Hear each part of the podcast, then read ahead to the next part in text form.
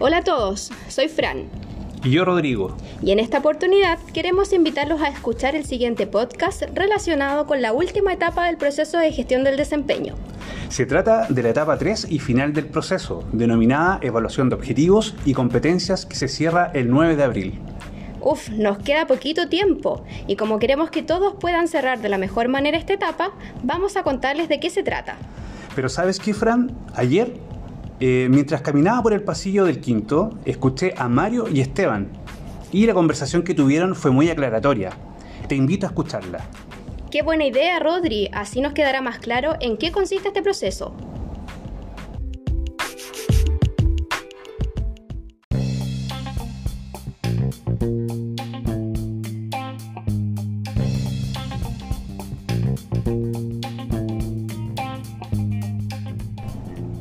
Hola Mario, ¿cómo estáis? Hola Esteban, ¿bien y tú? Bien, pues. Acabo de salir de una reunión que tenía con mi jefa. Ah, ¿y para qué se juntaron? ¿Pasó algo malo? No, nada. No siempre que te juntas con tu jefa es porque pasó algo malo. Al contrario, nos reunimos porque tenía pendiente mi evaluación. ¿Cómo? Sí, tuve mi evaluación de objetivos y competencias del 2020. ¿Qué evaluación de qué? ¿Objetivos y competencias? Sí, pues, es la última etapa del sistema de gestión de desempeño de correos. Ah, perfecto. Entonces tengo que hablar con mi jefe para saber cuándo tendremos nuestra re- reunión de evaluación. Sí, anda ahora. Todos necesitamos retroalimentación de cómo estamos haciendo nuestro trabajo.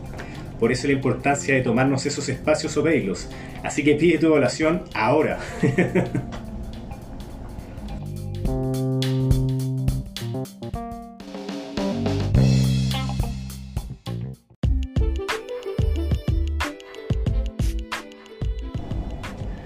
¿Viste, Fran? Tenemos a un evaluado que ya completó su ciclo y a otro que fue corriendo a pedirlo.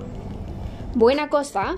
Ahora, recuerda que en la reunión de evaluación de objetivos y competencias puedes preguntar y profundizar sobre algo presentando tu propio punto de vista. Lo más importante es estar en una actitud de escucha activa. Eso quiere decir atender todos los puntos de vista, lo que te ayudará a tu crecimiento. Esta reunión tiene que partir de valores como la honestidad y transparencia hacia ti y hacia la otra persona. La conversación habla de tus intereses en tu crecimiento profesional y también se vincula con el bienestar de la otra persona. Por eso es importante poner sobre la mesa tu profesionalismo, buscando las mejores palabras para que tengas una buena conversación que lleve al compromiso y a la verdad. Recuerda, la evaluación de desempeño es una de las herramientas más valiosas que tenemos los trabajadores para crecer y para estar cada vez más comprometidos con el resultado del todo, siendo protagonistas, conscientes de nuestro rol y conectados con el propósito y los resultados de Correos Chile. Amigos, espero que les haya quedado más claro de qué se trata este proceso y los invitamos a seguir escuchándonos en los próximos podcasts que aquí, en la Subgerencia de Desarrollo Organizacional, estamos preparando para acompañarlos en este y otros procesos importantes para nuestra empresa. Que tengan una excelente jornada.